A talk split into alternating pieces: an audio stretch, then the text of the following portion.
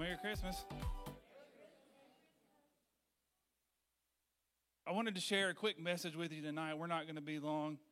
So, and if you, I know we got all the kids and everybody in here, and we took that consideration, and they don't bother me a bit. One of my favorite moments I say of the year. I was going to post this next week, but I'll I'll let you guys in on it.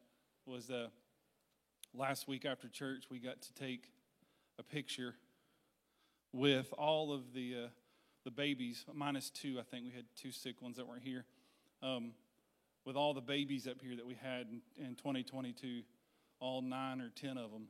Um, and it just it brought me back to the place to be able to stand in front of you guys and what such a what an honor it is to be a part of a, a family that's not only serving Jesus, expanding the kingdom, reaching our community, um, but we're growing from within. Um, there's really no better or healthier way outside of new people coming to get saved is you raise the Christians and you raise them right and you raise those kids to serve God. And it's just exciting for me to, to see all of that. But I want to give you a quick, maybe a different perspective this morning on the Christmas story. Um, same verses, same stuff we've read every year, but I want you to look at it maybe in a, in a different way. I don't know if you know this, but it was really thousands of years. But in particular, the prophet Jeremiah, about 600 to 700 years before Christ showed up, Jeremiah read this, and they'll put it on the screen for you behind me in Jeremiah 33 14. And it says, The days are coming, declares the Lord, when I will fulfill, and he uses this word, a good promise. He's telling Jeremiah, if you don't know in the Old Testament, the, the, the people of God were complaining about not having a king. They wanted an earthly king. And they thought he meant he was going to send them an earthly king.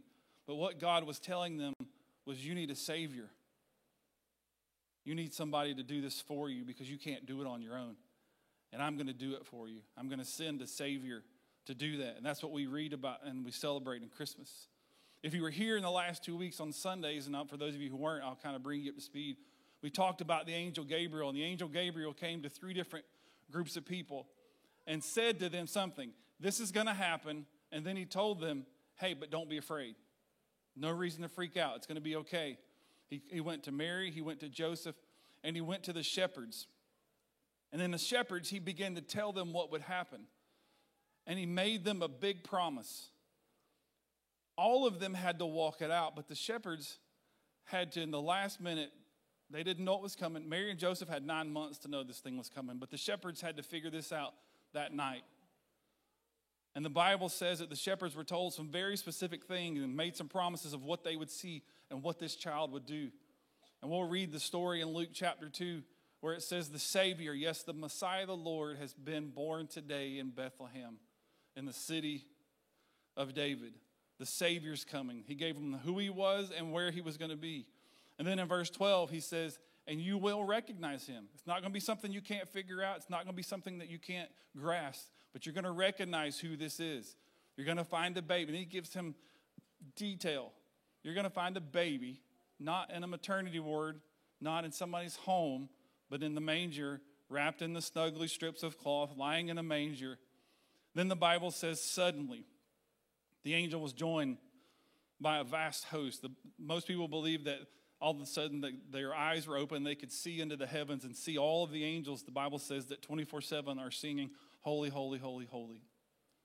Now, again, if you can imagine being out there like tonight on a cold night in the dark, and all of a sudden the clouds open up, there's a bright light shining, and this happens.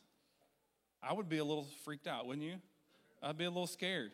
But then it says, suddenly the angels joined by the host. And then in the next verse says, Glory to God in the highest heaven, peace on earth to those whom, and this is what they're proclaiming, to whom God is pleased. And I don't know who needs to hear this tonight to encourage you on a Christmas Eve as we celebrate the birth of our Savior. But God's not disappointed in you. God's not thinking, man, I messed that one up and they screwed it up and it can't be fixed. That God, the Bible says that God was pleased because he was sending the Savior. Then it goes on to say, when the angels returned to heaven, the shepherds said to each other, We got a decision to make. Let's go see this thing. Let's go see what's happened which the Lord has told us about. He's told us we're going to go walk this out. See, the shepherds had to promise to go see, an expectation of something. See, my prayer is tonight that you not only know that God's not disappointed in you, that He's pleased with you, is that you maybe remember the promise of heaven. For some of you, this may be new. For some of you, you've walked away. Some of you, this may be a brand new thing. But the Bible says that in the next verse that they hurried to the village and they found Mary and Joseph. Found them. I believe they came around and saw them and think, okay, is this going to be true? There's, there's part of the puzzle that they told us. Is it going to be true? Because, listen, I understand this. Let's, let's be honest for a minute we know that Christmas is supposed to be about a couple things, mainly these. I'll throw, show them to you on the board hope, joy, and what? Peace, right? That's what Christmas is supposed to be about. A reminder of a, sh- a Savior showing up for us. But I dare to say, maybe some in the room, maybe some watching online tonight, that you feel anything but these, that you've been struggling. They don't feel that. Maybe you're waiting to see a promise. Maybe somebody's made your promise. People have told you how this would turn out, and it hasn't turned out that way.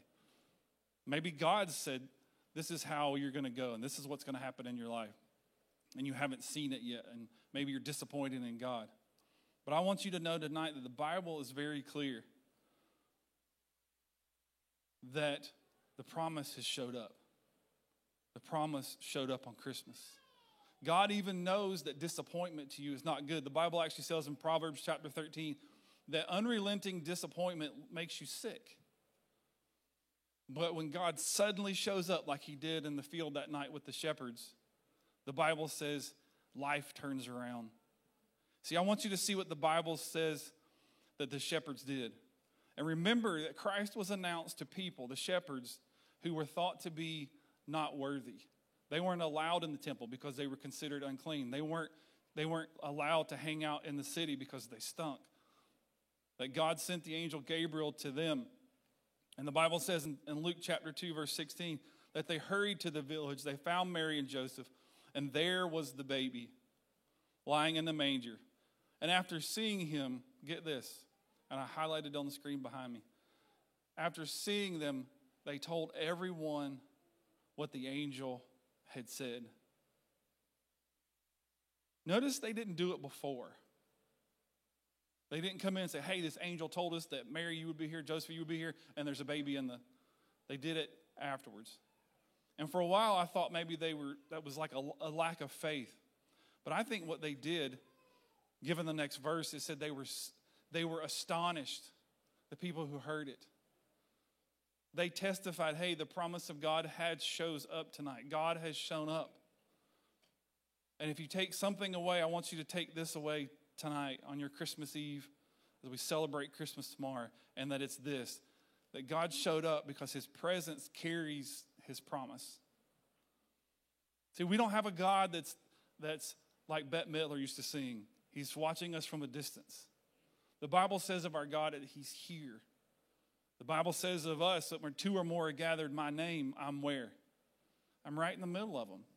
And the Bible it hasn't changed. You see, God showed up in Jesus just like he promised through Jeremiah, just like he promised to Mary, Joseph, and the shepherds. And now the shepherd understood God's presence. And I said this last Sunday, if you missed this, because I believe the shepherds came in and they had that aha moment. Maybe you think back to when the first time, if you have children, you remember the first time you laid eyes on them. For us guys, we're standing in the room like, what's happening, right? And the doctor's like, Thunk, here's a baby, it's yours.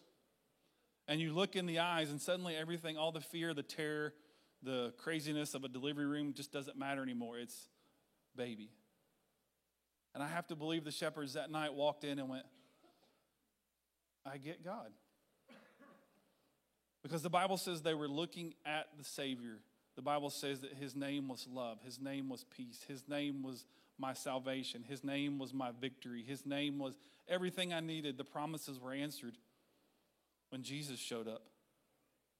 The guarantee of God, of the guaranteed promises of God showed up when Jesus did. They're yours. They're ours to be received.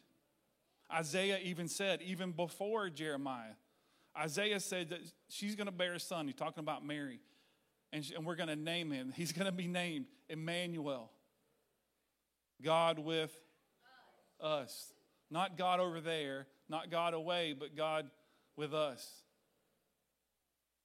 And I don't know why this week, as, as I was praying about these services and kind of going through my notes, I kept changing stuff around. But I just think somebody needs to just be reminded that as you celebrate Christmas and we celebrate the birth of Christ, that the promises that you've been made have been answered. The Bible says everything was wrapped up in Christ, fulfilled in Jesus. As a matter of fact, Jesus said, there's a, there's a movie going on now, and the, one of the promos for it says, it's the Pharisees telling Jesus, saying, Hey, you've got to renege on what you said because we're going to have to follow the law of Moses. And what did Jesus say? Jesus looked right back at him and said, Well, I am the law of Moses. I'm the promised one. I'm the one that answers all the laws that you can't carry, all that you can do, that all of them will be carried and fulfilled. The Bible says, even in the New Testament, Paul writes this in 2 Corinthians, that whatever God has promised, I love the way this reads, gets stamped with the yes of Jesus. One of the verses says it's yes and amen. I love it. He just stamps it.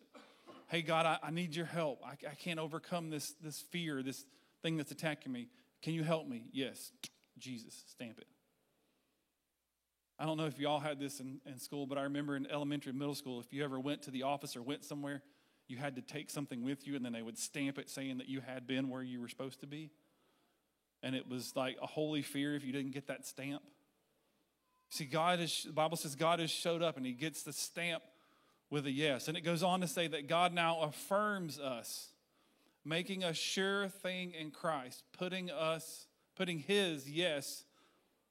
Notice it's not on us. Where is it? It's within us.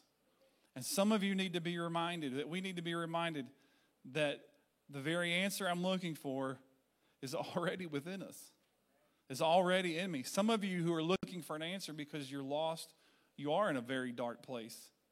That the light of hope has come. That's what Lauren was singing, the song we sang, Hope has come. And it's, it's in me. And it can be in you if it's not. That whatever He's promised, He's stamped with a yes. Choir musicians, you guys can, can come on back. For just one second, I want you, if, if you will, we're going to sing two more songs, have a moment in candlelight. But before we do, the best you can, and again, I know we got kids and y'all, y'all do the best you can. I just want you to bow your heads and close your eyes. And tonight, if this is you, if you are in a place that says, I know there's light, I know there's hope, but I don't know that. I don't know who this God is. Or maybe you knew God. Maybe you knew who He was. Again, with heads bowed and eyes closed. you just take a minute as we celebrate Christmas. Maybe you need to remind yourself that all the promises of God are stamped with a yes.